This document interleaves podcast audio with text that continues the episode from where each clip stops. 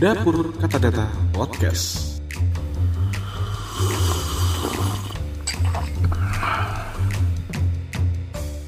Halo sahabat Kata Data, ini adalah episode baru dari podcast Dapur Kata Data. Kami datang lagi dengan isu-isu yang ramai dibicarakan di masyarakat. Bersama gue Rate Kartika dan kali ini gue ngajak ngobrol Desi Setiawati, redaktur digital katadata.co.id. Hai We, apa kabar? Alhamdulillah baik. We, digital lagi ada gosip apa nih We? Gosip digital banyak. Oke. Jadi kalau di luar hacker Hmm, soal startup tuh ada banyak. Kita ada unicorn baru, hmm, Dana hmm. yang baru dapat apa dari sinar dapat dapat pendanaan dari Sinarmas sama Lazada. Terus Shopee. Oh iya itu juga Iya. ada itu menarik juga tuh tapi eh akhir-akhir ini kayaknya yang lagi ramai dibicarakan di masyarakat itu ya tadi ya kebocoran data ya hacker ya seru seru eh karena kayaknya tuh udah satu bulan terakhir ya apa dua bulan terakhir kalau nggak salah deh Eh, aksi-aksi apa tuh peretasan kebocoran data tuh terjadi di instansi-instansi pemerintah ya kan iya, sebulan. sebulanan Mulai itu dari PLN kalau nggak salah. Hmm, hmm. PLN Indihome ya waktu Iya, itu PLN Di Indihome hari yang Iya, langsung barengan. PLN Indihome, Gojek, eh, langsung kementerian, lalalala data pejabat banyak deh. Nah, ini yang akan jadi tema obrolan kita kali ini. Gak jauh-jauh dari kebocoran data, potensi peretasan, dan keamanan data di Indonesia, we. Lo, by the way, percaya nggak sih soal keamanan data kita? Pernah bocor nggak? Pernah, pernah bocor nggak? Oh, kalau ngecek kan ada ada beberapa situs buat ngecek ya. Contoh kayak yang pas 1,3 miliar kemarin itu eh, ponsel itu coba ngecek eh, tulisannya sih enggak, tapi potensi iya. Jadi jadi di bagian atas tulisannya eh, selamat nomor Anda eh, tidak bocor, tapi di bagian disclaimer di bagian bawahnya bisa jadi iya, termasuk 1,3 miliar. Nah, nggak paham data. Kayaknya kalau gue sih percaya percaya ya eh, soal kebocoran data kita, keamanan data kita tuh eh, blank gitu. Maksudnya misalkan gue pernah lihat fotokopi kartu keluarga orang ada di bungkus gorengan atau bungkus nasi padang gitu. Bahkan gue pernah ada pengalaman pribadi pas pemilu tiba-tiba di kakak gue ada tiga nama orang dengan marga Batak berbeda tambahan ada di dalam kakak gue. Oke oke. Tapi kalau gitu, gue pengen nanya juga, sebetulnya eh, seberapa bahaya sih data bocor ini sebetulnya fatal nggak terhadap publik gitu? kalau ditanya fatal sebenarnya mah sebenarnya kita tuh udah level kayaknya ya itu ya fatal serius fatal kan si BSN kemarin bilang peretasan atau kebocoran data di Indonesia tuh masuk kategori rendah. Cuma nggak tahu ya mungkin mungkin ada ada ada faktor sendiri atau ada ada ukuran sendiri Eh, BSSN itu sebut eh, kategori kita rendah. Cuma kalau dilihat dari cakupan kayak 1,3 miliar data SIM card ponsel bocor, terus NIK yang apa eh, Kemensos ratusan juta, terus apa namanya peduli eh, bukan peduli lindungi dulu ya apa e-hack ya kan itu luas ya maksudnya cakupannya luas ya Iya itu dampaknya besar banget sih. Kalau misalnya di data ya, itu kan data-data data-data penting. Kayak ada NIK, nomor telepon, alamat, kakak, terus apa lagi tuh? Nomor ponsel udah pasti. Itu bisa dipakai buat pinjol, Hmm. bisa dipakai buat phishing phishing udah banyak banget modusnya Hmm. mau dia bikin apa namanya toko palsu di IG Hmm. terus apa dia nipu jadi apa jadi perusahaan bank lalala terus segala macem Hmm. buat pinjol aja itu kerugian di apa datanya OJK semester 1 ya Hmm. itu kerugian buat eh, Indonesia tuh 144,08 miliar Hmm. Terus datanya BSSN tahun lalu serangan cyber ke Indonesia termasuk penjual bodong di IG, terus phishing, terus Hmm. phishing lewat email di pura jadi apa atas nama perusahaan dan lain-lain itu 14,2 triliun. Hmm. Terus pemerintah nar apa? Terus pemerintah bilang ekonomi digital itu bayangin transaksi e-commerce itu itu berapa ratus triliun. Terus fintechnya doang kayak pembayaran berapa ratus triliun datanya BI gitu kan. Terus transaksi Indonesia diprediksi 5000 triliun. Kalaupun itu udah udah pasti udah jadi buat bahannya si para penjahat cyber. Ini jadi stok aja gitu. Tinggal dia mau apa Gimana iya, cara kapan. gulung duitnya Iya. itu ya, narik duitnya Nah, itu ya. duitnya banyak gitu. Iya, lima ribu triliun. Iya. Tinggal gimana caranya gue ngerampok tuh duitnya. Kalau modus ada banyak, banyak banget. Ini juga sebenarnya kita bisa merefer peristiwa salah satu yang dialami senior jurnalis kita juga ya. Iya. Nah, kalau ambil contoh kayak gini, beberapa pejabat bilang, oh nggak apa-apa datanya diambil. Eh, ya kan itu data, datanya memang udah kesebar kok dari Iya. awal gitu. Persoalannya, mereka itu kan eh, yang literasi digitalnya bagus, atau enggak mereka punya tim yang literasi digitalnya bagus. Sementara yang bocor itu kan bukan data pribadi mereka doang, ada masyarakat yang lain. Nah, masalahnya adalah literasi digital Indonesia kecil. Hmm. Kalau datanya KIC sama Kominfo, literasi digital Indonesia itu 3,49. Hmm. Levelnya sedang. Rendah sekali. Persoalannya memang naik dari 2020, tapi kalau dilihat dari faktor literasi digital terkait keamanannya justru turun Hmm. dari 2020 ke 2021. Hmm. Terus data International Telecommunication Union juga bilang Indonesia itu peringkat 111 dari 116. Nggak bontot tapi menurut gue sih itu udah literasi digital rendah. Nah, Hmm.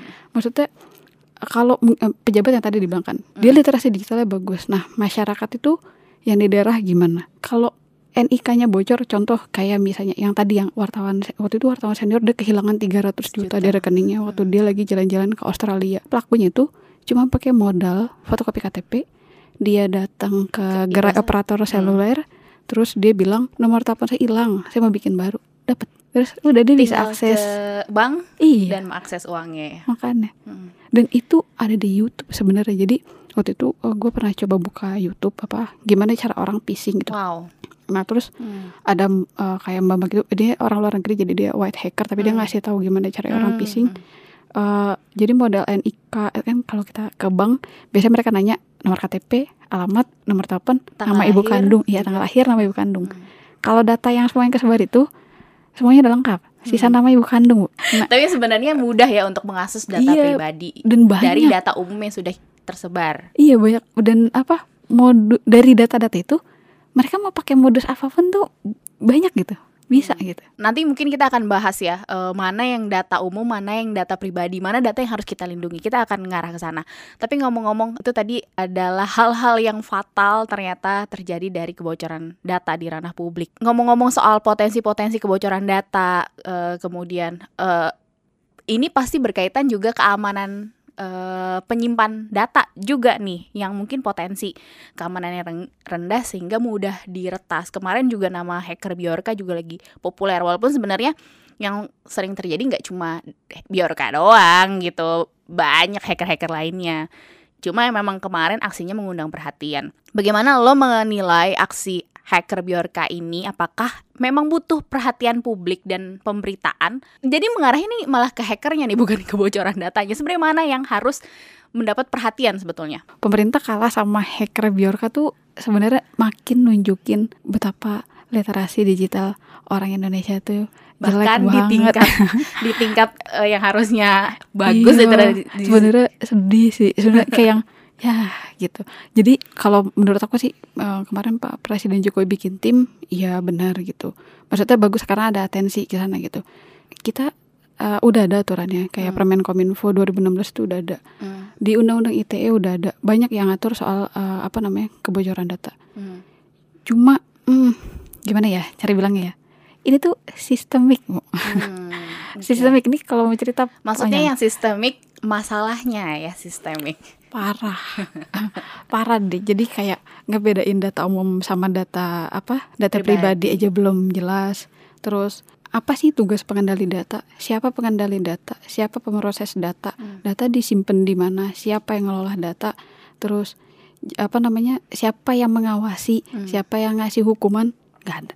Hmm, jadi sanksinya memang ada di undang-undang ITE Eh, apa namanya hukumannya itu ada hukuman penjara sama ada hukuman denda dendanya dari 800 juta sampai 8 miliar hmm. cuma persoalannya pernah dengar ada yang kena sanksinya kak kalau ini pernah sih belum pernah kan nah kalau ngecek ke apa kalau coba-coba nanya ke beberapa narsum gitu Hmm. karena mereka nggak tahu sumber bocornya di mana akhirnya dan siapa yang kita salah juga nggak tahu apakah data yang kita pakai sudah bocor dan apakah kita sudah dirugikan atau belum kita pun gak tahu. Iya. Kalau 1,3 miliar beneran bocor mah Hmm. Kayaknya kena.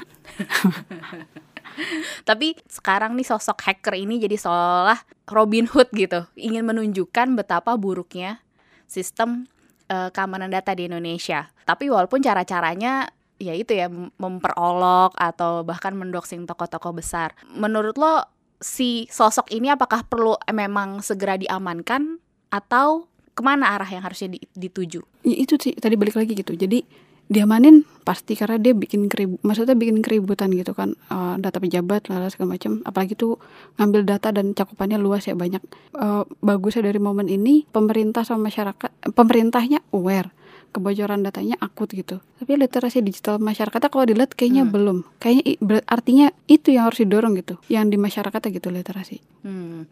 Kalau lo sendiri ngeliat reaksi-reaksi dari masyarakat gimana? Wajar gak sih? Hmm, Itu tadi reaksi Desi ya, bilang masalahnya udah akut gitu. Nah kalau reaksinya warganet nih, itu lucu sih kayaknya ya. Jadi kayak dia ngejadiin maling datanya mereka jadi Pahlawan pahlawan.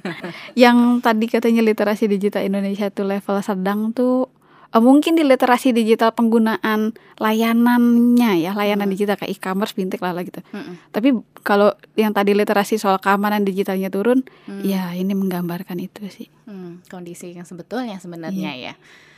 Bikin bertanya-tanya juga nggak siapa sih sebetulnya sosok hacker ini? Iya biar kak ada banyak kan teorinya ya kemarin ya ada yang bilang apa yang MAH itu walaupun eh, jadinya katanya dijual channel doang terus sebelumnya ada lagi eh, lupa itu siapa yang umur eh, masih remaja itu Hmm. tapi kemarin dengerin juga eh, podcastnya Pak Gildas Hmm. katanya dia eh, biorka tuh tapi ini cuma bukan bukan cuma Pak Gildas ya waktu itu Dark Tracer kan bilang kayaknya tuh dia pakai sistem crawling data namanya Legis PH jadi Hmm. banyak yang bilang dia bukan hacker sih, tapi dia Hmm. cuma crawling data, ngumpulin data doang. Hmm. Nah, terus ada yang bilang eh, di Indonesia karena bahasa Inggrisnya apa, very Kurang. Indonesian, Mm-mm.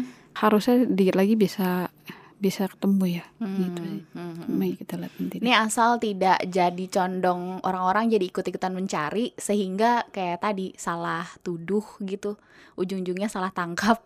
iya, itu atau sih. bahkan doxing orang yang tidak berdosa karena kan kemarin juga sebenarnya si MAH ini jadi diungkap siapa dia gitu ya Iya. langsung diserang bahkan ada yang ngerasa apa tuh yang di Cirebon juga ngerasa nggak aman sampai ngelaporin ke polisi juga untuk minta perlindungan begitu. Oke Des, kita akan lanjutkan obrolan ini di episode selanjutnya. Bagi sahabat Kata Data yang ingin tahu lebih lanjut soal isu dan informasi terbaru, langsung aja klik ke katadata.co.id atau bisa menonton video pilihan melalui YouTube channel Kata Data Indonesia. Dan kalau mau mendengarkan konten podcast lainnya, bisa langsung ke Spotify, Apple Podcast, Google Podcast, Noise dengan klik Kata Data Podcast. Gue Rate Kartika dan Desi Setiawati. Nanti kita lanjut lagi ya, We. Oke. Bye. Episode selanjutnya. Salahnya di mana sih deh soal keamanan data kita nih yang justru nggak aman? Persoalannya semua yang tadi disebutin Oh, tuh bener. Oke. jadi So sad. iya, jadi emang kayak sistemik tadi dibilang. Terus Des, sebetulnya seberapa kuat sih si RUU PDP ini disahkan? Sudah cukup kuat untuk keamanan data? Enggak sih. Biasanya kan yang diincar sama mereka Oke. karena mereka udah dapet NIK kakak segala macam tugas mereka tuh cuma dapetin kode OTP atau nggak atau password gitu